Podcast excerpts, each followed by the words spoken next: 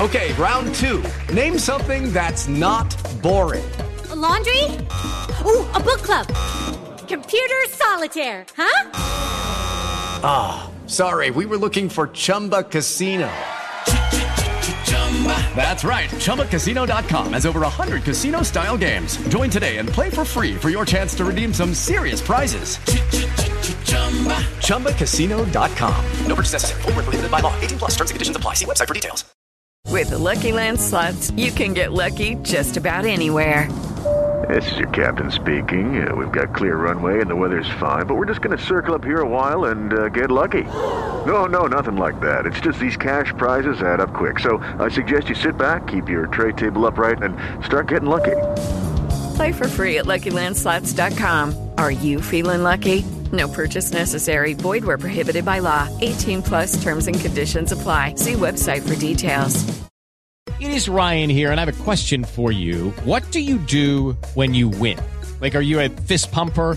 A woohooer, a hand clapper, a high fiver. I kind of like the high five, but if you want to hone in on those winning moves, check out Chumba Casino. At ChumbaCasino.com, choose from hundreds of social casino style games for your chance to redeem serious cash prizes. There are new game releases weekly, plus free daily bonuses. So don't wait. Start having the most fun ever at ChumbaCasino.com. No purchase necessary. VGW. Void were prohibited by law. See terms and conditions. 18 plus.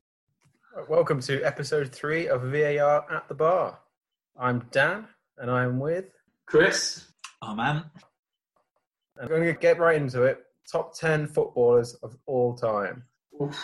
Okay. So, first of all, guys, how have you found it? Hard. Oh, mate, I'm not being, I'm not going to lie to you. I must have wrote down about 30 names to start off with. I actually had my 10 last night, and then I've ta- taken two out and replaced them with another two. And I'm sure I'll probably just blag it now with another one that I'll just change for you guys. I wouldn't say quite controversial. Is this the only thing we're actually going to be talking about? Because this could be a long segment. The thing that I found hardest about it was we're all mid thirties, and half these players retired by the time yeah. I even started watching football.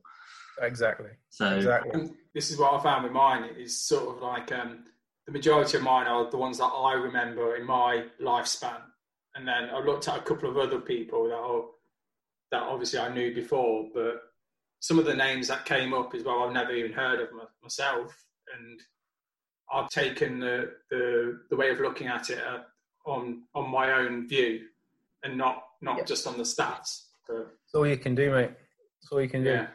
No, it wouldn't it wouldn't be right if you put your list together and it was because you'd seen someone else give it a good rating on another piece of paper. You've got to go with your own view. Yeah, exactly. Hard that I couldn't find footage on a lot of players that are highly rated, so it wouldn't feel right for me to put them on my list when I've not seen anything that really backs it up. Exactly, and you've got to make sure you it, it, you've got a, a, good argument for it. You just don't put it there just to be yeah. controversial or be different, and just go, "Oh, I'll have him instead of him." Then, you know, it's got to you've got to have some sort of reason why they're there. Exactly yeah, the, the, gravity of it's weighed on me, uh, naming the greatest players of all time. Yeah, thanks for that, mate. it's been a tough week. tough week, tough times. We're going to start off at number 10. So I'm going to go to Ant first. Who's your number oh, 10? okay, uh, my number 10, um, he is a player that I had heard of and I had seen a little bit about. He's quite an old player. Um, is Ferenc Puskas who yep. was an award named after him. Wow. Indeed. And whilst doing my research, I found out he scored 700 goals in 705 appearances. Yeah. Wow. Which not to be sniffed at. What, what was his nationality, mate? Was he Hungarian? Yes. Yes. Yeah. You mentioned all those goals he scored. It would have been even more if um, his career wasn't interrupted by the Second World War. Absolutely prolific player. And then he also um, towards the back end of his career, he competed for Real Madrid in that famous team that won the three European Cups. He scored yeah. a hat trick in the European Cup final. Formed a prolific partnership with Di Stefano at Real Madrid. He's an absolute legend of the game. He really is. That's your number 10, Anne. You, you hope that your ones above that are better. well, I've, I've, got to admit, I've, I've left Puskas out of my top 10 um, purely because I couldn't find enough footage on him, which again, it's because of that different generation, different era. Uh, but um, I know all about him. He's an absolute legend of the game, no doubt. So that's a fair shout. Fair play, fair play. That's a very good one, mate. Okay, Chris, who's your number Okay, 10? here we go. Number 10, Zlatan Ibrahimovic. Okay. Um, he obviously internationally, he I think he's obviously carried them a lot. Um, his club records are fantastic. Looking at his stats, he's sort of 0.72 goals a game. Um, Wow. and I just I, I think he, he was he's been fantastic for the game in a way. His bravado he puts on, and his famous sayings that he says. Um, there's one that he said to Pep Guardiola, saying, "You bought a Ferrari, but you drive it like a Fiat." Um, just things like that. That he has the audacity to say. Um, and and I just I'll, I'll just put him up there because every every team he's he's played for, he's performed well. A lot of people said he moved to the Premier League, and people just said he's just going to take the money. But I thought he did very well at Man U, and then he unfortunately got a, a bad ligament injury, which obviously then sent him to LA Galaxy. And then he's actually then come back to Milan this year, and he's still been banging in the goals. I think he scored something like two or three goals in in, in eight games. And for someone that's sort of 36, 37, the highest level, I still think that's very impressive. Yeah. Yeah, yeah. He's a he's he's a winner, isn't he? Everywhere he's gone, he's won. Born winner as well, and you, that's what you that's what you want with the best, isn't it? You, you, you know they're not happy to come second best. That's why with him, he, when he was at Barcelona, he didn't want to be second best to Messi, and obviously there was that issue. So he just moved on, and then he let let the football do the talking at PSG and scored over one a game.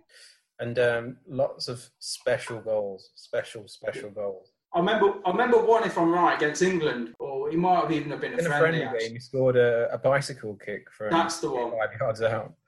Yeah, that's that- just ridiculous. I remember a game. I think it was it was in a tournament against Italy where he was running away from goal and he managed to jump in the air and back heel it in the air and it lobbed the goalkeeper went just under the crossbar. When he's, he's back heeled it running away from goal, it's just incredible. I've never even imagined a goal like that. And then Yeah, Zlatan delivers. Exactly. always. And he, he obviously talked a big game, and he every time he, he did deliver, and that's all, that's what you need, isn't it, with a player? And especially if you're looking at the best ten, I know that he, he was one that I must admit I put in today, but that's a per, like we said, a personal choice. Um, but yeah, that's my number ten. Good shout. Okay, so my number ten, I've uh, I've gone back a few years. My, my number ten is Mané Garrincha. Was he the one with the uh, one leg longer than the other? yeah, he was a, a winger, and it was very unorthodox. He absolutely bamboozled defenders. He had explosive acceleration. He could uh, shift his balance very quickly and just suddenly change direction when he was running. He's considered by many to be the, one of the best dribblers of all time. Um, from the footage I've seen of him, he was a very special player. Uh, what's also impressive about him, he won the World Cup with with Pele in the Brazil team of '58. But in the 1962 World Cup, Pele was injured in one of the first round games, and Garrincha pretty much carried that Brazil team to win the tournament. Like Maradona did in '86, that's what Garrincha did for Brazil in '62. He won the Golden Boot, the Golden Ball for the best player. He was absolutely unstoppable in that tournament. His uh, his playing style, again, like I say, it was very unorthodox. It was just uh, what came naturally to him because he, he had those uh, legs, one leg longer than the other. He was also very um, sort of simple. He's not very intelligent, and he actually had a big problem with alcoholism as well. But when he got on the football pitch, it just came naturally to him. Uh, things that we, you wouldn't necessarily see. Defenders couldn't read him, but he was very, very unique and absolutely a special player. He encapsulated or embodied the spirit of the game in Brazil. And to this day, in the Maracana, the home dressing room is named after Manny Garrincha. The away dressing room is named after Pele. So He's a name I've heard of, and I, I know of his uh, leg situation. I'll be honest, I don't know much about. I've never seen that much footage of him, but From what I've seen, he sounds like a decent player. Yeah, he's a, he's a great dribbler, that's for sure. Great dribbler.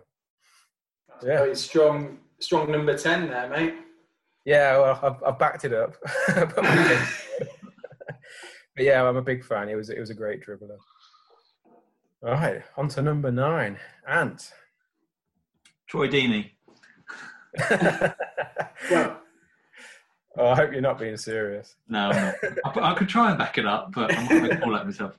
I've gone for Puskas' partner at Real Madrid, the blonde arrow, Alfredo Di Stefano, who was about as rapid as he was and scored about almost as many goals as he was. And it, between the pair of them, they helped Real Madrid become you know, the powerhouse that w- we know they are. And he also scored in five consecutive European Cup finals. Wow. Yeah, that's good. Yeah, I know in, in Real Madrid he's widely considered to be the best footballer that ever played the game. That that's in Madrid though, as one of their own. But that's how highly he's regarded. His goal scoring record is unbelievable. And, um, and he, he somehow managed to play for three countries. I don't know how he managed it. I'm not into it. yeah, it's true. He um, when he played for Spain, he only played four games for them, but three of them were actually in a World Cup. What? yeah, it was Argentina, Colombia, and Spain. Yeah. Oh my god. It's all right, Chris. My next eight, I think you would have heard of. I know. I'm. I'm going. I'm thinking. Well done with your research, there, man. Very impressed with both of your research. Yeah, but you, I know yeah, that. I'm, um, I'm, I've not been furloughed, so I'm just sitting at home bored, pretending to do work. I know that um, Dan's done, knows a lot about uh, footballing knowledges knowledge through the years, but I've been quite impressed with you. Um, and there's me saying uh, Zatan for my first one. Yeah, guy still playing. Yeah. Yeah, I know. Well, this my number nine. That's moving swiftly on. My number nine is um, Cafu. He just encapsulates for me the the role of a, ring, a wing back. He can defend. He's very attacking as well, um, and he was always just very consistent. I just remember watching him in the world in the World Cups. He's he's just um, he just does everything every game, but like I say, very consistent. He had 142 caps over si- 16 years, and he had over uh, nearly 300 appearances altogether in Serie A for uh, Roma and the Milan team. That was very successful in the sort of 2003 to 2007 era. Um, and overall, I just think he's a, a cracking, cracking defender with with just an abundance of energy all the while, um, and must be very hard to play against because he, he used to man mark very well as well. Yeah, he was a very, very good player. He um, had incredible stamina. He used to sprint up and down that wing all game, every game that I saw him. Never Yeah. gave up. I remember thinking he's the fittest 38 year old wing back I've ever seen in my life. I can't think of too many better right backs or wing back, right wing backs. No, Great. I know he, he was very fond of um, John Flanagan, wasn't he? And that season that Flanagan was good for. Liverpool, we called him the uh, Scouse Cafu. I just the only thing I'm not being bad, but the only thing I remember of John Flanagan is when um, just diverting slightly is the match against Man City, where just uh, what he did to Sterling, about Oh, 30 yeah. seconds into the game. Okay, remember, welcome back to uh, Anfield, clatter. I can't believe we mentioned John Flanagan in the list of the football players. No, this, this feels Can't wrong. believe you put him in, in my number nines, uh, the whole of football history. You related him to John John Flanagan. Thanks. For No, Catherine came out and said it, it reminds of him. I've only had five names so far, and already Troy Deeney and John Flanagan have come up. He's not going as planned. Go on then, All right. Dan, Go on then, number nine. My number nine, I've gone for Michael Laudrup. Oh, good shout. Now, I'm a big fan of Laudrup. Uh, for me, he's the best passer of a ball that I've ever seen, ever seen in the game. His vision for passing was just unparalleled. If you watch a compilation on YouTube, all the strikers he played with, they learned you just make runs, just run, and Laudrup will find a way to get you the ball. It doesn't matter who's closing him down, from what angle, he'll evade the defenders and he'll offload the ball somehow. And he'll set up a scoring opportunity. He did it time and time again. He was an absolutely incredible playmaker. Uh, another fact about him that I'm, I really have admiration for, something that no one else has achieved. He played in a Barcelona team that beat Real Madrid 5 0. And then the next season, he transferred from Barcelona to Real Madrid. And Real Madrid beat Barcelona 5 0.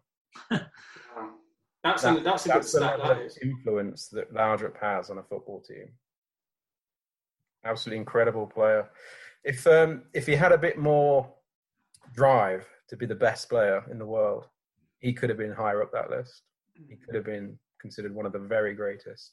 Sorry, I've, I've looked at uh, obviously a lot of lists over the last few days trying to get inspiration for this list, and actually I, I didn't see Brian Laudrup on there. That's not to say Michael it's a bad choice, Hans. Michael Laudrup, sorry, Brian's his brother. Yeah. No, no, Um, I know. I, I've looked at a lot of lists as well, and you're right. Um, was sort of the top um, top 50 sort of region in most uh, lists that I come across. It's all based on opinion, yours, Yeah, mine, absolutely. It's all good stuff.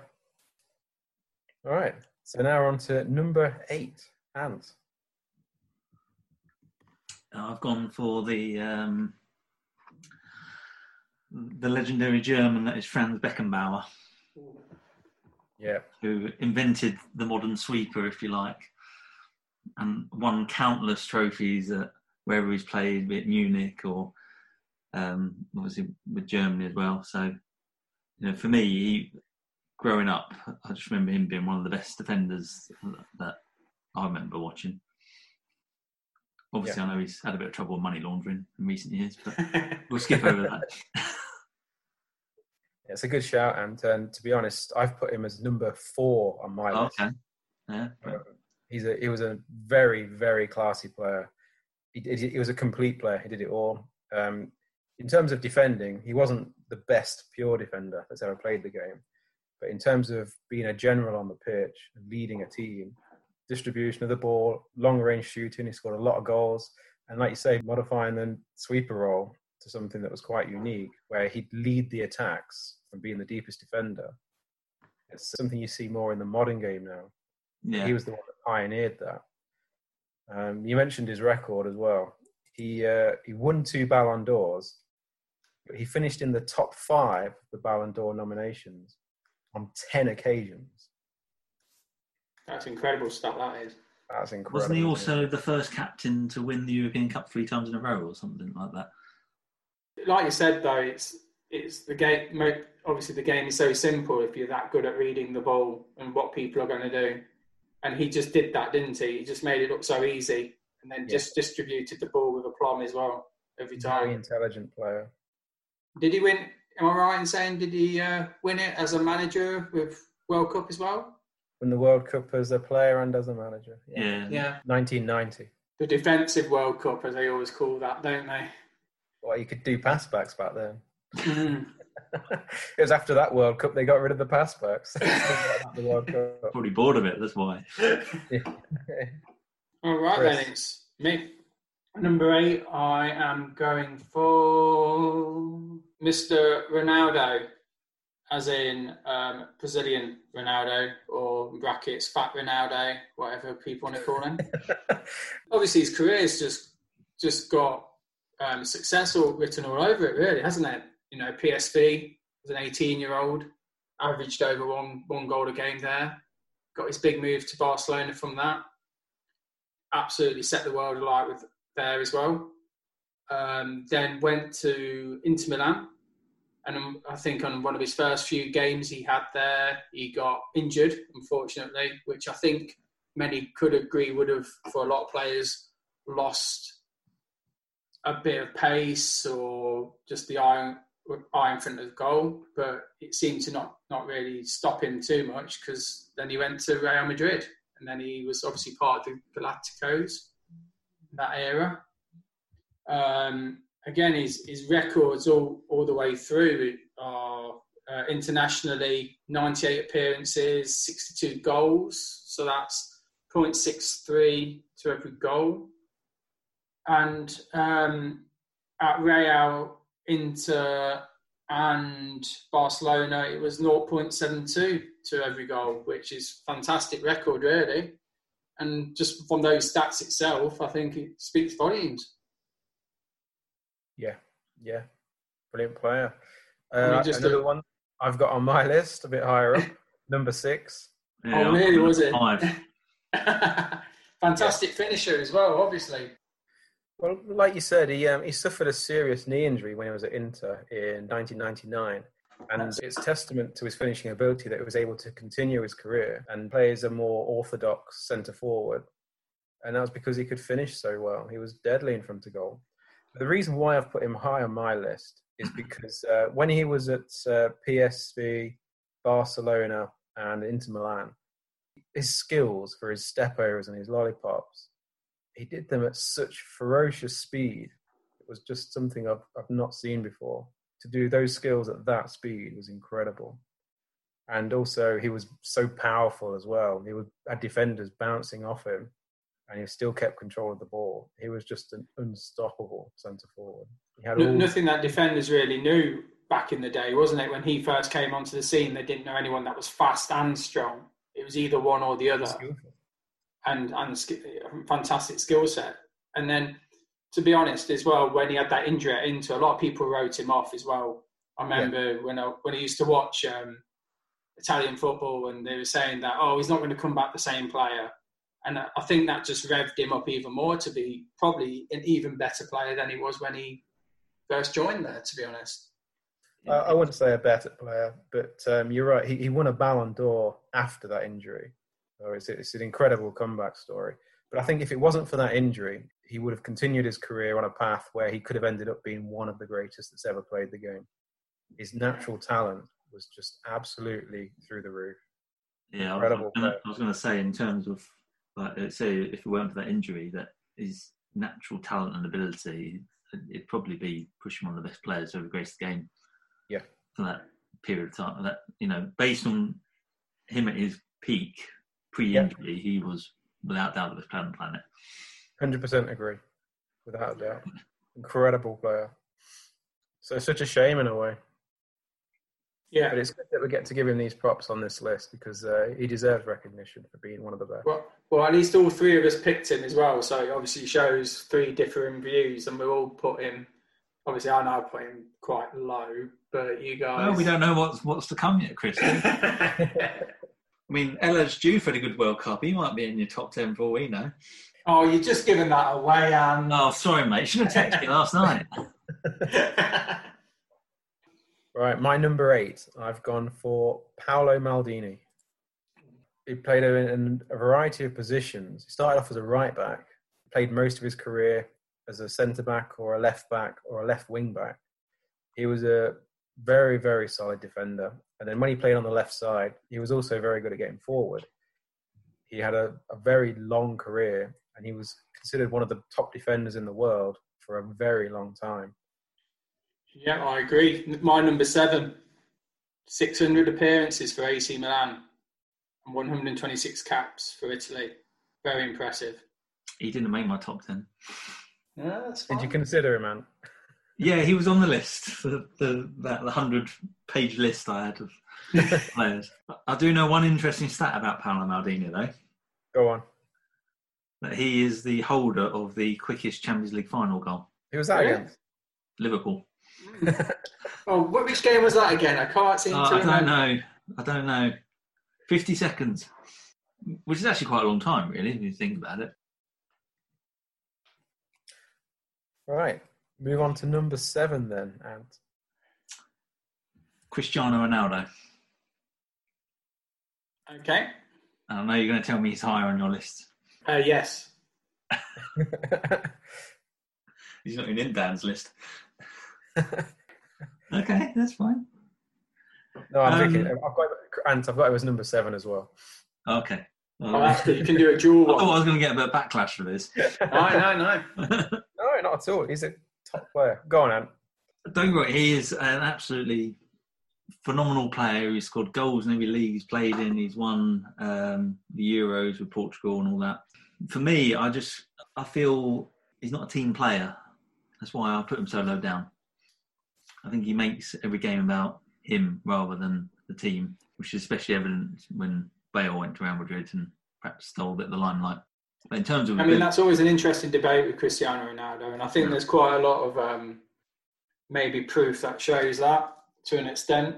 However, obviously, with his stats, I've actually put him at number two. It's because he's he's played a La Liga, absolutely dominated, and the Prem. And then he, at the late, you know, at a old age, he's actually then decided to move over then to another country. I know maybe for tax reasons, we don't know. Um, to then, uh, to then obviously play for Juventus, and he's still banging the goals. I mean, people say that he has a, a bad season if he scores 25 goals, and that's just ridiculous from somebody who started off as a winger, who actually scored was it 30 goals from from that position with Man United? Yeah. Was it that? Something like that. Something stupid. I mean, yeah, I mean, you, you look at his Real Madrid career, and he had 438 go- games, and he scored 450 goals. I mean, that is just astonishing. That is astonishing. You know, to continue that for, for the length of career. I mean, don't get me wrong. When I've when he was in the Premier League, I couldn't stand him. When he's in this, when it's in La Liga, I couldn't stand him. But you sometimes just have to pop your cap and go, fair enough. The stats say it all.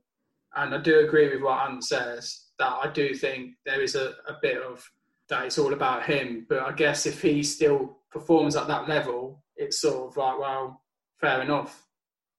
Yeah, yeah, yeah. I, know, that was one of the reasons. The other reason uh, I just looked at the other players I still had to list and thought he's got to come in at number seven for me. No, I mean, yeah, I've, that's I've my got a bad word to say about him. Uh, I thought it was number seven on my list. His um, his footwork and skill is so quick and so well controlled. It's just incredible talent. Uh, his free kicks, unbelievable. Again, I remember his goal for Man United against Portsmouth, where the ball Yeah. wobbled in the air and was just unstoppable.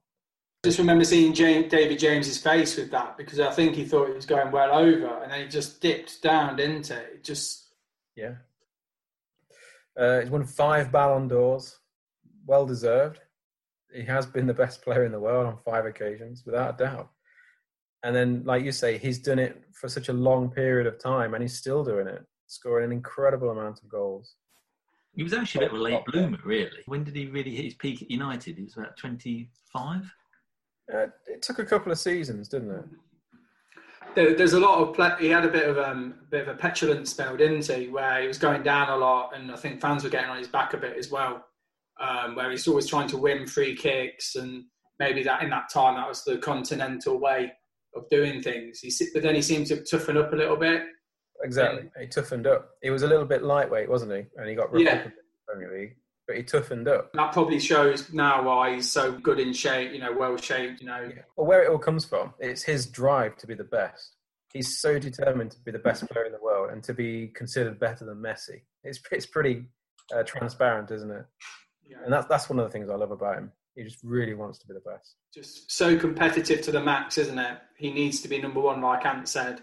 Bale comes onto the scene for Real Madrid, kicks him to the curb, more or less, doesn't he? You know, Benzema sort of knew his place there. Any new people, any I new think strong. Bale was probably perhaps the only sort of guy to go after him to go into Real Madrid, and Ronaldo was like, "Oh, all of a sudden I might not be the big man here." We've got this Gareth Bale fella. I think we can all agree Ronaldo is probably better than Bale, but Yes. Bale. Well, my number seven was Maldini, so we've already spoke about him. So Okay. All right. So um, yeah, and my number seven was Ronaldo as well. So we're on to number Okay. six now, Ant. oh, back to me again. I feel like I'm doing all the Zidane. Uh, he's just he, he had it all, didn't he? Passing, shooting, great captain, won multiple titles at Madrid, won the World Cup with France. He, he was just a phenomenal player to watch, and some of the stuff he did, just, I, I don't know how he did it. Some of the skill, he, he was just an absolute joy to watch. It was just a shame he was French. Got Zidane on my list as well. He's uh, number five on my list. Uh, just want to echo everything you said there, Ant. Absolutely amazing talent. Such an probably probably the most elegant player I've ever seen. His uh, control and mastery over a football is something I've not seen matched. he um, he just had this knack of creating space for himself and being very fluid with his movements and moving the ball to manipulate the defender and give himself that space. Such a such a talent, unbelievable player. And some of his goals he scored, you just think, how the hell have you got that in? From there, with that foot, at that angle, how how has that gone in the net? Just- Yeah, I mean, he's my number five as well. Um, obviously, he showed at Juventus on Real what a class act he was. And then obviously a World Cup winner and Euro winner with, with France.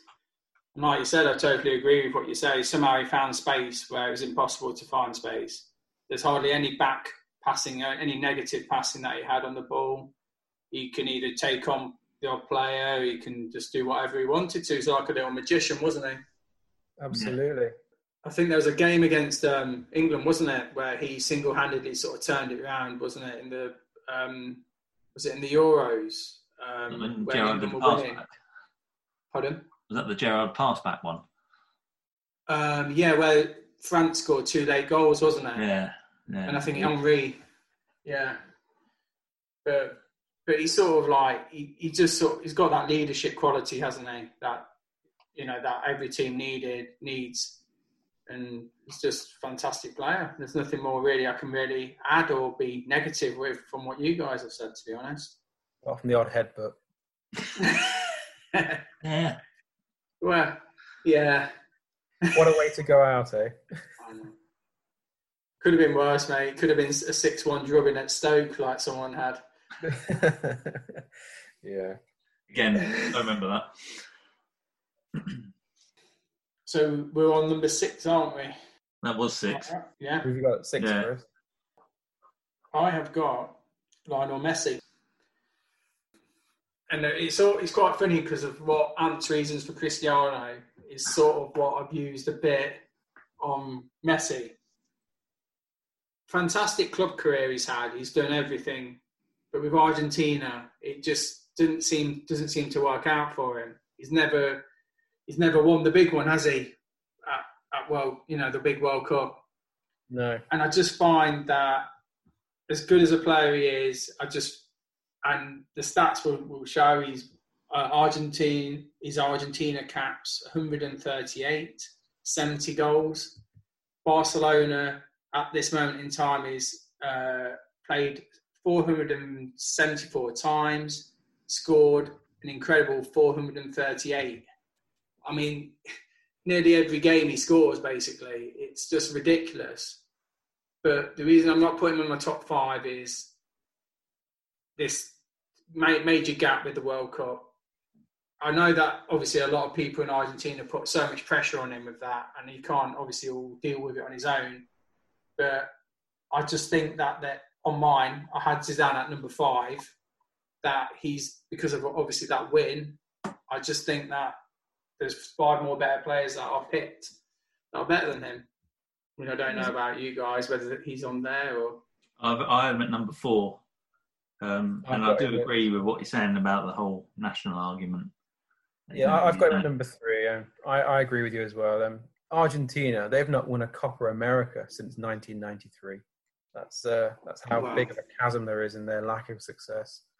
And on um, Messi at World Cups, he's played 19 games at World Cups and he's scored six goals. That's failing to deliver on the big stage. May, may, you know, sometimes you just get a player who, no matter who he, there's like playing club football, you play, you know, the, the best player in the world. You go into a team, say like Manchester United, and it just doesn't work. Maybe with Messi on an international stage, whoever he's playing with, it, and it's probably the same, most of the same players over what ten years or whatever. Maybe it just doesn't click. Maybe the tactics or whatever don't work, and that's why it's such a success at Barcelona because it just clicks. That's all he knows, Barcelona. But it's been uh, it's been 15 years now that he's been playing international football, and we're talking we're talking about a list of the greatest players of all time. You're telling me that he can't play in an Argentina team and have some success over a 15 year period? You could argue the same about Gerrard Lampard, Shearer. Yeah, absolutely, you can. So, know, it just doesn't always work, does it? It doesn't. But um, I think that's. Uh, I think we're definitely entitled to call Messi out on that. I mentioned that Copa America list. Um, Colombia and Chile have won Copa Americas in that time. Chile have won it twice. Uh, Argentina, they, they had the opportunities and they've choked. They've not delivered. I mean, obviously, on a positive element, you know, he's a great finisher. He's pacey. He's incredibly strong for his size. He takes on players. He can just do basically everything. Um, but yeah, I mean, I totally agree with you. For some reason, there seems to be this sort of mindset, I guess, I get, I guess, for the whole country of Argentina since they've, you know, on why they, they can't win a title. But like, like you say, going to this Argentina argument, you've got Aguero, who's exactly in the same boat as well. With those two up front, you just think, well, something's got to got to go well. And with Di Maria behind them, got three class players, and yet they still can't seem to get get over the line. It's it's an interesting argument, which we could probably talk about for a while. Another podcast. Exactly. But uh, I just want to be uh, I want to be fair to Messi. He's um, an incredible talent. His uh, his his balance on a uh, with a football at his feet is probably the best I've ever seen. Um he takes on defenders, he fools them, consistently delivers and scores an enormous amount of goals every season. Six Ballon d'Ors. He is one of the best players that's ever played the game, and he deserves to be in this conversation. Incredible talent. Well, that was my number six anyway. So Dan, Right, so my number six, I had um, the Brazilian Ronaldo. So I think we're going around number five now. yeah, no worries. I had uh, R9 as my number five. So over to you, Chris. I had Zidane as my number five. Dan, And I've, and I've got Zidane as my number five. way someone agrees with me. I knew it was going to happen, but um, it's all good. It's all good. Uh, so number four then, Ants. Uh, I had Messi. Okay, Chris at number four. Mr. Johan Cruyff, number Okay, four. we've not talked about. I've got to say, he's just an absolute quality player. You were saying about Zidane with the way he was on the ball, like a magician. I mean, to have a actual football move named after someone, you know, the, the Cruyff turn, it sort of says what sort of status this man should be on. I know you should you should be saying no. I'm calling him for him to be number number one, but I do feel that he can't really be because he never won the World Cup. And I know obviously it's another 10 men on the pitch, but it's always something that I find is quite amazing that someone that skillful could not sort of help his team to just over that line. I know they got to a final, he came runners up a couple of times, but it just never got over. Going back to the Messi argument here, aren't we? Exactly. I mean, you know, he, he he had this style of playing, didn't he? He wanted to he wanted it to be for the fans as well. It came into his managerial career as well with Ajax in 1995, I think, when they won the the Champions League when he was manager. I mean, you know, he, he wants to entertain people, and he certainly did that when he was at Ajax as a player.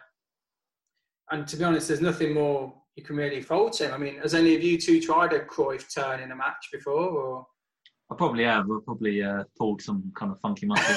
I didn't know I had. yeah, not not recently.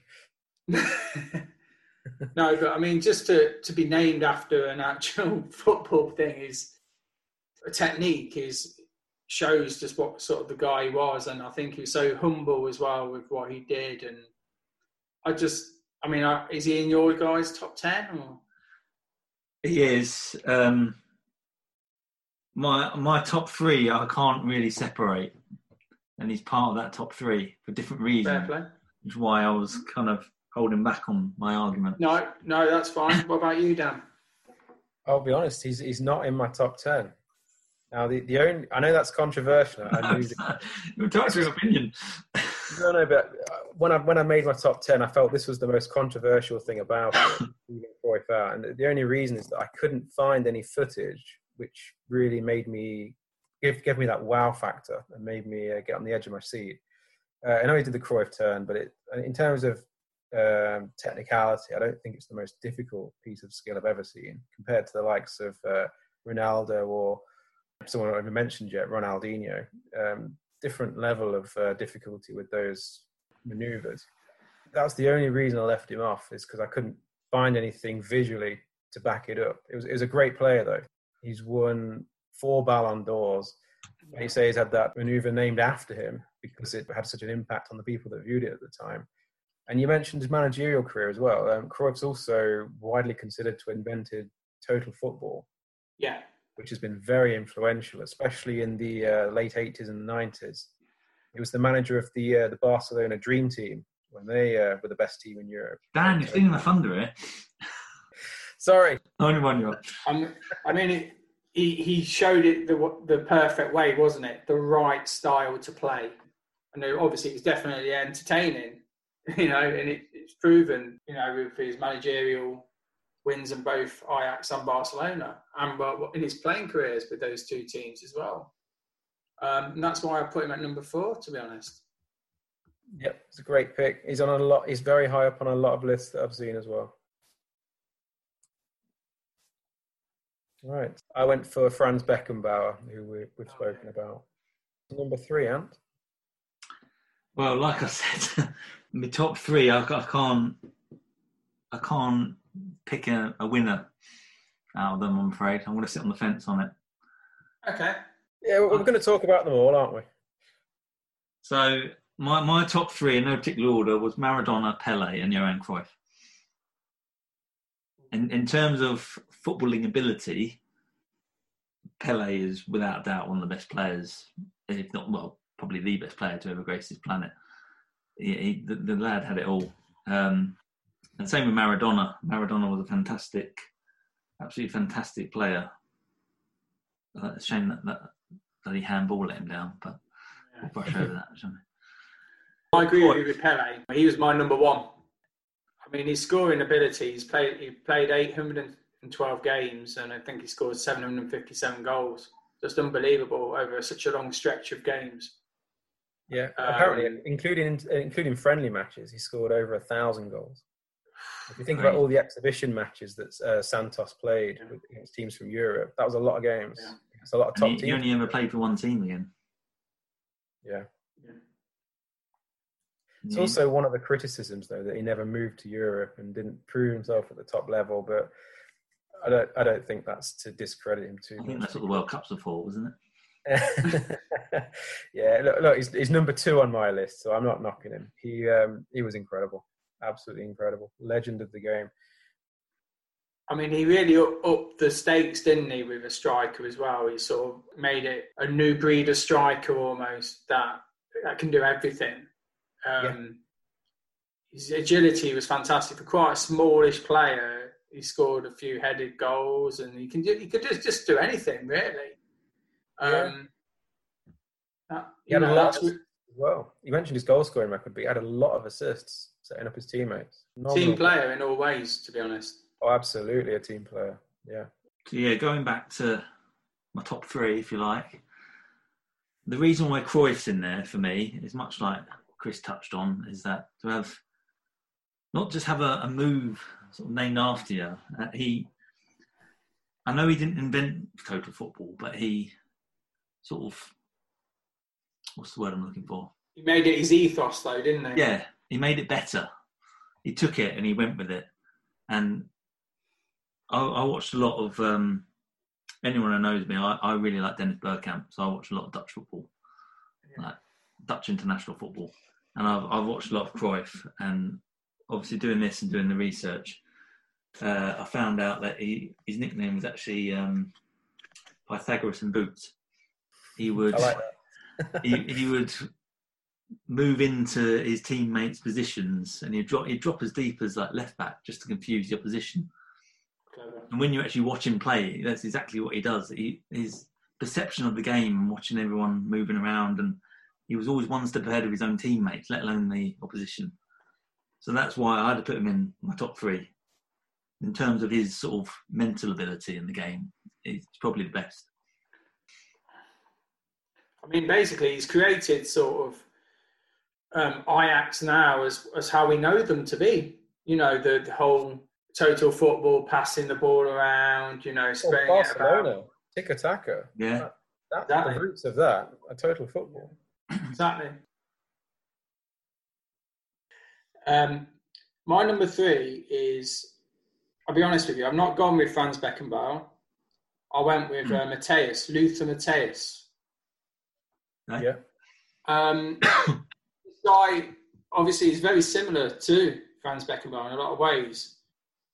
I think he's played at like three different positions in his career. I could have sworn I've seen him play in midfield to start off with. Then he went to centre back. Then he played then the back of Beckenbauer sort of similar role with sweeper. Yeah. I mean, to get to five World Cups and be, you know, there 20, in the international squad for 20 years is like, it's incredible, really, isn't it? You, you know, 39, 40 year old playing in the World Cup. Um, he's obviously a World Cup winner um, with over 150 appearances. And like you said with Beckenbauer, he, sort of just re- his reading of the game was just fantastic. You already always knew that if you got past that, that the defensive block, that you got him to beat, and it, he'd be very difficult to beat. That's why I Yeah, put him at number three. A lot of players have been quoted as saying that he's one of the most difficult opponents that they've had. He was uh, so hard to beat, so competitive, so tough, and so strong. Such an athlete, uh, but also such a great player. He scored a lot of goals as well from um, midfield positions. A lot of important goals. No, I, I thought about Matthäus. He didn't quite make my list, but he was a fantastic player, no doubt about it. to be playing sort of at that high level, you know, 39, 40, I mean, it just shows, obviously, he kept himself in shape well, but he's obviously, you know, you're reading of the game's 99.9% of the the game, really, and um, he's fantastic at doing it. Yep, good shout, Chris. Right, I've only got one player on my left on my list that we've not talked about yet, and that's my number one pick, Diego Maradona. Who was my joint number one, two, three. He wasn't on my top 10. Oh, that is controversial. That's very controversial, Chris. You've heard of him though, right? No, no, Oh, okay. Tell me a bit about him. no, I'll be honest with you. Um, of course, I was considered it, but like, uh, like obviously a bit pettiness as well with what happened with the cheating and probably what he's done off the field has probably pushed me away from him. I mean, I did think he was one of mine I was considering, but I just thought because of his off the field antics as well, that why just- no one's mentioned Platini yet as well? that's why I didn't add him in kind either. of, yeah. I really didn't want to pick Platini. That's exactly the reason I didn't pick him. But yeah, I mean, if you're talking about on the field as well, you know, as a the full package, then or just on the field, sorry, um, then he would obviously have to be there because he's he was a fantastic player. I just I just never never forget the time like when he scored that goal in '94, was it? And he just looked like absolutely demented when he scored that goal into the TV. All coked up. Yeah, massively. He's my number one pick. When I when I watch footage of Maradona playing, I feel like there's uh, some force of nature at work where it's like a video game where someone's cheating because he's he's going to win every time and he's going to win so easily and make other players look like children. He just comprehensively beat players. It, it, he's quite well known for getting the ball in midfield and taking on three or four players every time he gets the ball. He was so fast, so powerful, and so skillful, unbelievably skillful. His feet were very quick. He had absolute mastery over football. He, the ball could be bouncing away from him, but he's still under, got it under control. Defender can close him down. He just finds a way, take it round them. Uh, the best Rabona I've ever seen. The number of free kicks that went in off the post. The list just goes on. Unbelievable. it's, it's testament to him that he went to um, Napoli, who at the time were nobodies, really. And he made them one of the best teams in the world, pretty much Yeah. single handedly. Yep. And then the 86 World Cup. He won that World Cup for Argentina. Single handedly. Single-handedly. Literally. Unbelievable achievements. Unbelievable. Totally agree. I mean, he, like you said, his skill skill set was fantastic, really, wasn't it? And then you think, like I just touched on, you think of everything that happened in '86, and then eight years later, after all the controversy that he had and everything, he still managed to get in the Argentina team and got them onto at least some sort of run in the '94 World Cup. When really he shouldn't have been allowed to. It just shows what sort of caliber of player he was, really, doesn't it? Yeah, unbelievable player. Okay, so that's our top tens. Let's uh, wrap it up with a few honourable mentions, people that didn't quite make the list for one reason or another. Uh, Chris, I'll go to you first this time. Anyone you want to mention? Well, yeah, there, there, there's a couple to be honest. Um, I made made some changes and I took out Andrea Pirlo, um, Yeah. obviously Italian international. Just a, a bit a similar sort of type, you know, defensive sort of slash attacking midfielder maybe. Um, and it, I just found he was a magician on the ball. Play for AC Milan and uh, Juventus, over 100 caps for for Italy, and um, just controlled the game fantastically. Fantastic pass of the ball, like most Italian players were. Um, I just thought that other players are slightly better than him to get into there, but he was a very tight sort of 11th or 12th. Yep. And then finally, the other two I had was um, Bobby Moore. So Bobby Moore, obviously captain of the '66 World Cup winners. Um, obviously, had a lot of other issues out out of his in his personal life, um, but as a player, he just seemed like a, a real old-fashioned defender who could um, also pass the ball slightly as well. Um, I think he was probably destined for better things, but other things got in the way as well. Um, and then that leads to my final pick, which would have been George Best. Um, I think if if other demons didn't get in the way, he probably could have comfortably have been there. But I, I just think it was probably in a in a weird way the wrong time for him. If he was probably born in this sort of era, things probably could have been a bit different for him. Um, just a fantastic striker, wasn't he? Just a natural ability. I, you know, it just seemed effortless.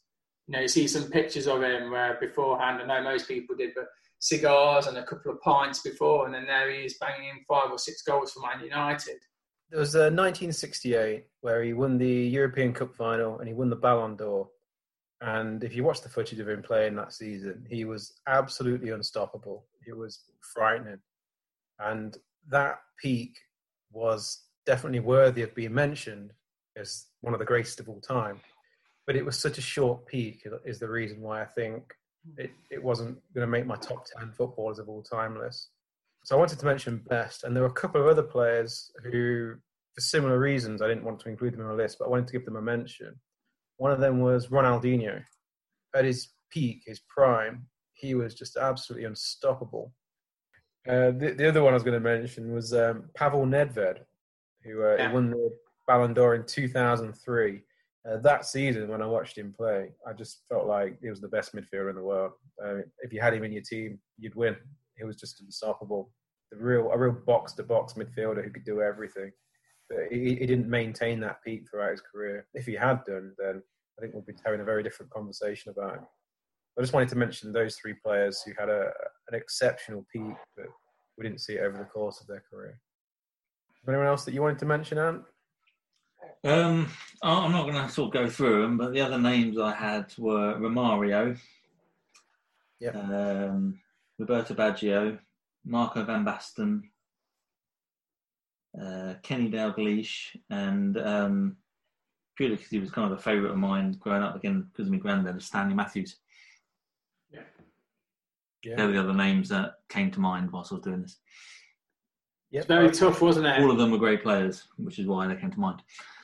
Yeah, I think I considered most of them as well. Definitely deserve to be in the conversation. Great players. Good, good bit of work uh, that you set us there, Dan. It was tough, wasn't it? I didn't realise it'd be that tough. I was seriously tempted just to put like all of them on the wall and just throw darts and see which ten I got. I mean, three people's opinions of ten the top ten, and there's been how many different players? I reckon there's probably been about twenty. It just shows, doesn't it? But that's what makes it interesting. Centre. Ronaldo thinks he's been great strength by the Brazilian. He's left three players in his wake. He's kept his feet. This will be a wonderful goal. Oh, it is! That is world class! Absolute genius from the young Brazilian. And Bobby Robson, who's seen virtually everything in his time, stands up and applauds. A wonderful goal. Right. So obviously, coronavirus is affecting football at the minute. We've seen some countries have taken the decision to cancel their football and the leagues will not be completed. We've yet to see a decision in English football. Now, I know that UEFA have made a statement. They've urged countries to consider awarding places for European competition next season based on sporting merit. I wanted to throw this one over to Ant first and get your take on that. I've been led to believe you've got plenty to say on the matter. The way I understand sporting merit is teams this season that deserve to be in European football next season. Now, obviously, you've got Liverpool. Can't really say Man City because you don't know if they will be in European football next season. So I'm, I'm going to exclude Man City because they're banned. So you've got Liverpool, Leicester, I'd say deserve Champions League straight off. Chelsea look at and say they've done well considering it's a new young manager and they've got a young team and they're in the top four currently. And then you're looking at the fourth team and yes, Man United are probably, they are currently in fifth, I believe. Have they had a good season? I, personally, I don't think they've had a particularly good season. In my, I, I think they've had some awful results. I think they've got this shadow of Pogba lurking over them, and I think they're getting better. I think Solskjaer bought well in January, and I think that um, Fernandes fellow has made a massive difference to them. I think Sheffield United have had an absolutely phenomenal season, given that they've come up from the Championship and they've just maintained that level. They've kept all the clean sheets. They've had, you know, they've they've had some great results. Wolves have got to be considered because, again, they're they're a team on the rise, and I think they will challenge the top four before long. But if if I had to pick a fourth team to go in the Champions League, if Man City weren't allowed to on sporting merit, it'll be between Sheffield and Wolves for me.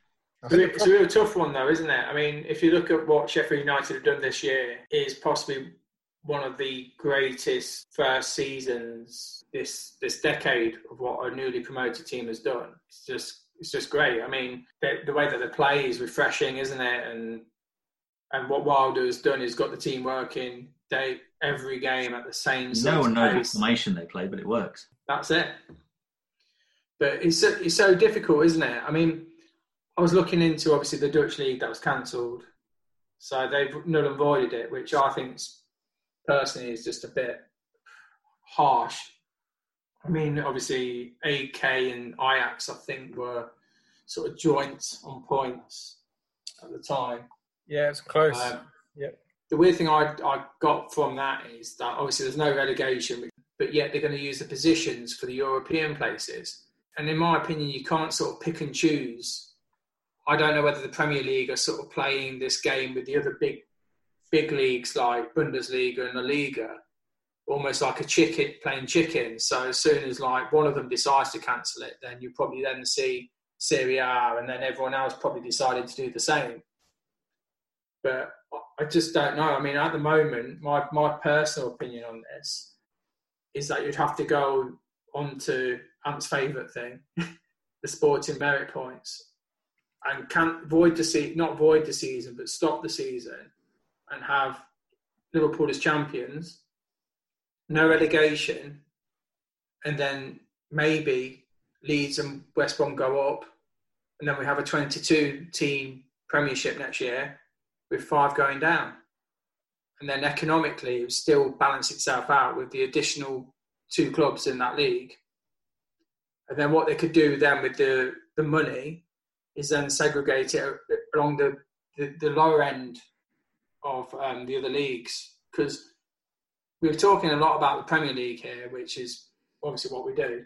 But what about all the other smaller teams? You know that you know your sort of Colchester's and stuff like that, where their revenue is all on attendance. And obviously, if, even if we do get football, it's ninety nine percent going to be on closed doors, isn't it? So they're not going to get that money. And that's where the whole grassroots side comes into it, doesn't it? I mean, how many of these clubs are actually going to survive? Well, there is that. It's um, it's a worrying time for football. Whatever you do, you're going to annoy someone. Yeah, yeah. If, if you null and void the entire English Football League, you're going to anger every Liverpool, Leeds, Coventry, you name it, anyone Yeah. in a position of promotional titles. If you cancel it as is now, give Liverpool the title, yeah, they're happy. Sheffield United aren't happy, they might miss out on Europe. Villa might go down. Brighton have come out today and said we don't want to play neutral grounds because we've got something like five home games left. It's not. It's not fair. Yeah. Look at their away record. yeah, yeah. Good point. And why. at least he did say, well, at least if we if we play at a neutral ground, we might actually win away. said if we're not going to be relegated, then um, I'd be all right with playing at neutral grounds. I mean, this is the this is it, isn't it? it? If you're looking at the relegation thing, where Villa have got a game in hand, then it's very difficult just to stop the season there and then. Well, I, th- I think I think if you do stop the season, relegation's off the table. I think that's probably the fairest way. Absolutely. The only problem that brings is obviously we're already potentially at a backlog for next season anyway, and having an increased league next year is going to cause even more problems. Especially as we're going to have to cram in the Euros next year.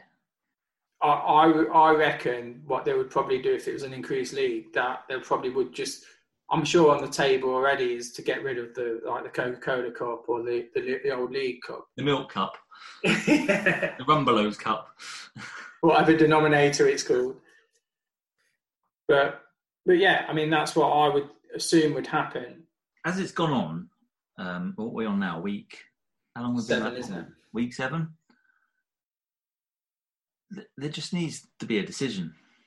Yeah, we keep putting it back, putting it back. Obviously, France have come out and said, right, league's cancelled, PSG are the winner, job done. We'll worry about legal suits from Lyon and Amiens or whatever they're called. The Dutch league come out and said, well, we'll null and void it, which is a bit more difficult for them because obviously they've got pretty much a, a tie at the top. yeah. And They'll think this is why. like, yeah. pretty much straight away, like, well, well Bruges are the winners. Every country, there just needs to be a, a unilateral decision of either, right, we're going to do this, we're going to stop it now. Whoever's top wins, whoever's bottom can stay up, no relegation, or that's it, job done, it's all over, null and void, start again, which is what Yeah, no one I, wants. I agree with that. I agree with the sentiments of that. I think there should be a decision made, and I think uh, looking at the English league, there shouldn't be any relegation. Liverpool should be crowned champions, as far as I'm concerned. That's not even in question. And then the, the, difficult part is looking at awarding places for European competition. Sporting merit comes in. Well, yeah, and, um, just coming back to that then, the way that I've it has to be objective. So it can't be, oh, I think Sheffield United have done really well given their resources. That that's subjective. It has to be objective, which is basically pointing at current league position. Problem with that is Sheffield United have got a game in hand, so we, we can't actually make a decision on that yet. What I think, what I'd like to see happen is a playoff between the three teams, little, a little mini tournament in the closed season. I think that'd be entertaining, and I think that the team has the opportunity to earn the place then. I actually think all three teams we've mentioned probably stand a chance of actually winning it. Um, also, in in terms of sporting merit, I just wanted to also touch on um, in Italy. There's been a big uh, argument. Some parties have said that Atalanta, who finished in the top four of Serie A last season, should not have been allowed in the Champions League because their achievement is less than that of Roma, who did not finish in the top four, but they made the semi-finals of the Champions League last season. There's been an argument saying that that's a higher merit of sporting achievement and that Roma should have been allowed in the Champions League instead of Atalanta. So that, that might be where this um, phrasing has come from. I, I'm not. I'm not. I don't agree with that at all. But UEFA have kind of prepared for this now, aren't they? Because isn't as of 2023, it's going to be based on the last four years of finishing in the top four. Yeah, I, I'll be honest. I've not read. I've not read it in detail, but I think the gist of it is that it, it just. It just. You can imagine a scenario where a team comes from nowhere, finishes in the top four, but are not allowed in the Champions League. I just think that's bad for football. What is that? Imagine if Leicester um, happened with Leicester in 2015. Yeah. Oh yeah, well done. You won the English League, but no, sorry, you can't play European football next year because you nearly got relegated the year before. Yeah, it's not the spirit I mean, of the it- game. I mean, obviously, UEFA's agenda is to have this Super League anyway, isn't it? This is just their way of just trying to plant, plateau it even more. I think the you know, first step. way for saying, well, we can't have all these tin pot teams. No, I Exactly. Leicester, but you know, all these tin pot teams coming in from you know one one season wonders, and them in the Champions League. Who's going to want to watch that? If, if, you, if your dream is to win the Champions League, you've got to have an opportunity to achieve that. Well, that- everyone have that opportunity. That's that's for me. That's what football's about. It's about dreaming.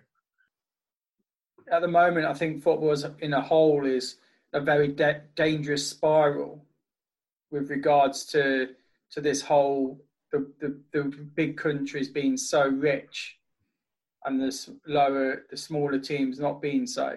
Because you always get at some point a team that might upset the apple cart one season like we had with Leicester. And like you know like you use the Atalanta um, example, or in in Spain, Getafe are consistently performing in the top six. They're a very small Spanish team, and obviously, if they say oh, are replacing, just using Getafe as an example, replacing say Atletico Madrid there, where they've got a well-funded team with big name players, then you know it'd be interesting to see how UEFA would would take that, or whether they would just do that whole well, you're not, you know sorry, but you over the last four years, your score is such and such. So you go down to the next one, and if that next one is Atletico, then it'd be like, well, you're back in. And this is the Sounds wrong to me. Sounds wrong. yeah, it, to me, it's wrong. So how how are we finishing then with this coronavirus? Are we all in agreement that it needs to be agreed sooner rather than later? yeah, Yeah, um, player safety is obviously paramount, but I think we need to uh, make some grown-up decisions about what, what can and can't happen if we are to continue, or if we can't continue, what, where that leaves us going into the next season. I think we're um, we've all spent a lot of time thinking about it and talking about it. We need a decision now. Yeah, I totally agree. Do you think they should just stop it now, or Dan, you you mentioned playoff for the last three, stop stop things as they are, no relegation. But what about you, Anne? given taking aside the fact that my team is 25 points clear at the top of the table, um, I think they they need to they probably just need to stop it and find a way to resolve like the European spots or not relegate anyone or whatever. I think in terms of the winner, regardless of whether it was Liverpool, whether it was Man United, Tottenham, whoever at the top of the table, 25 was it 20 odd points should take out the game's hands you know, the deserved winners. Anyone who's top of the league at this stage, 20 points, deserves to win the league. Yep. I totally agree with you, mate. If to the be honest, FA came around and said, no, sorry, you're not having it, I th- I- that, that would just be ridiculous. And I'd be saying the same if it was Manchester United at the top. I totally agree. Liverpool are I- earned it. They should be champions. Yeah, and also I think um, with the whole contracts as well, I just think it gets too fiddly. I think I think that then there needs to be an agreement made with all the big leagues to just stop stop playing or even any intention of playing it playing football until next season. Shall we move on to Pardew Gate? A lot's happened, mate. A lot's happened. Well, Um, I want to congratulate him on. Well, yeah, he's actually done the Great Escape. Yeah, He's he's done the momentous Great Escape. he secured top flight football for Den Haag. he has with with eight games in charge as well. Bless him. Um, it's been a bit of a crazy couple of days really for him. I think.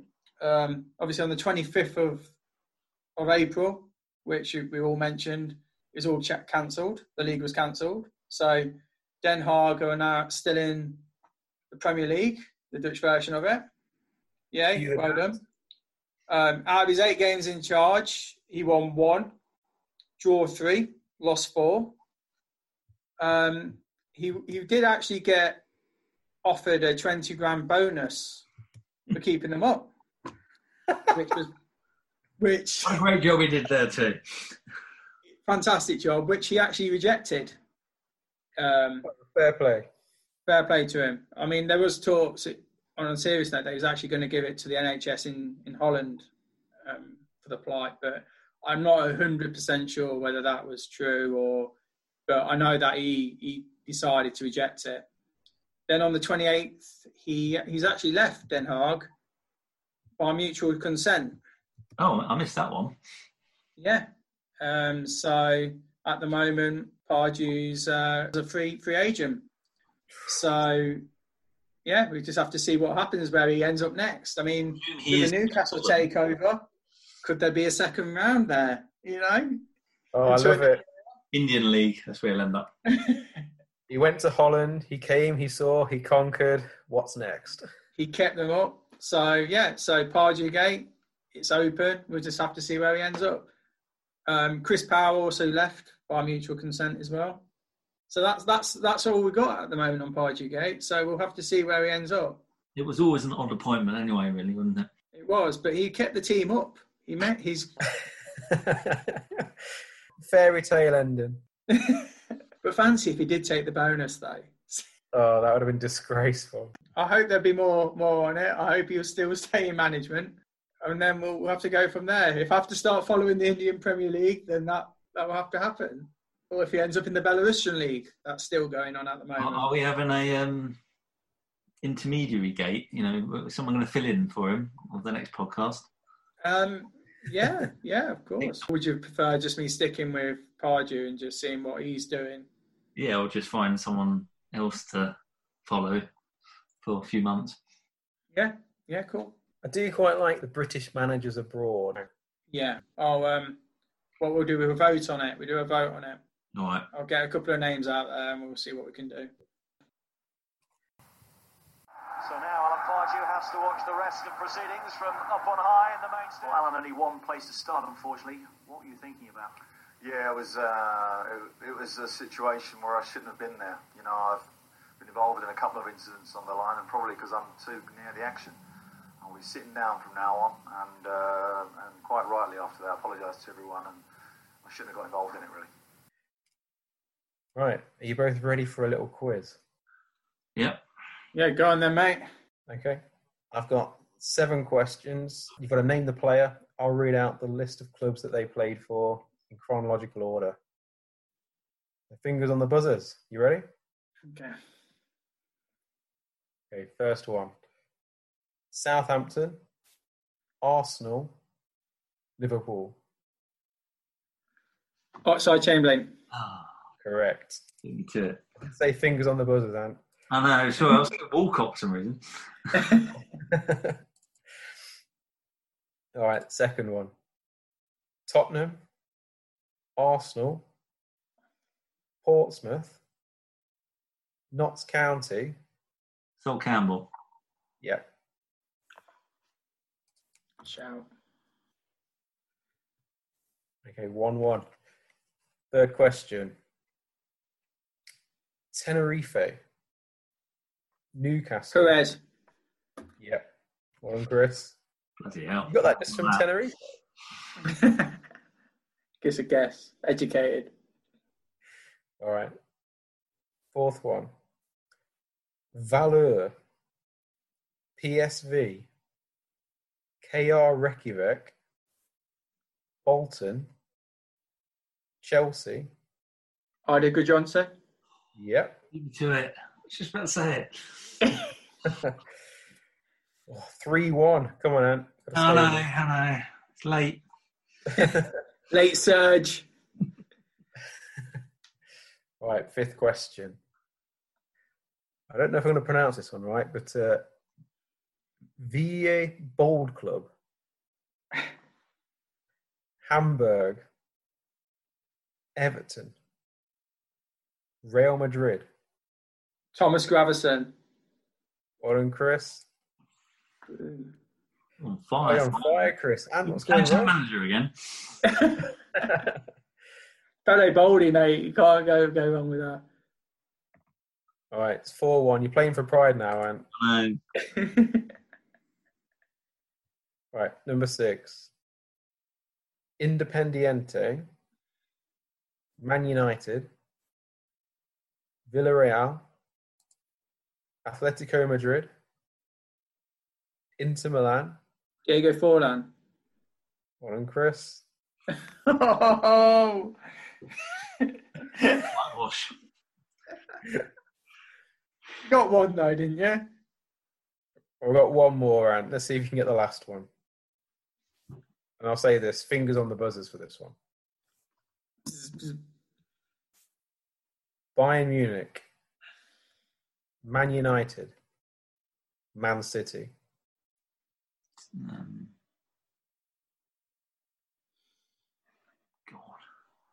Oh my god. Oh, this silence is getting embarrassing now. Do you want a clue? yeah. Uh, even though he started at Bayern Munich, he was English. Hargreaves. Yep.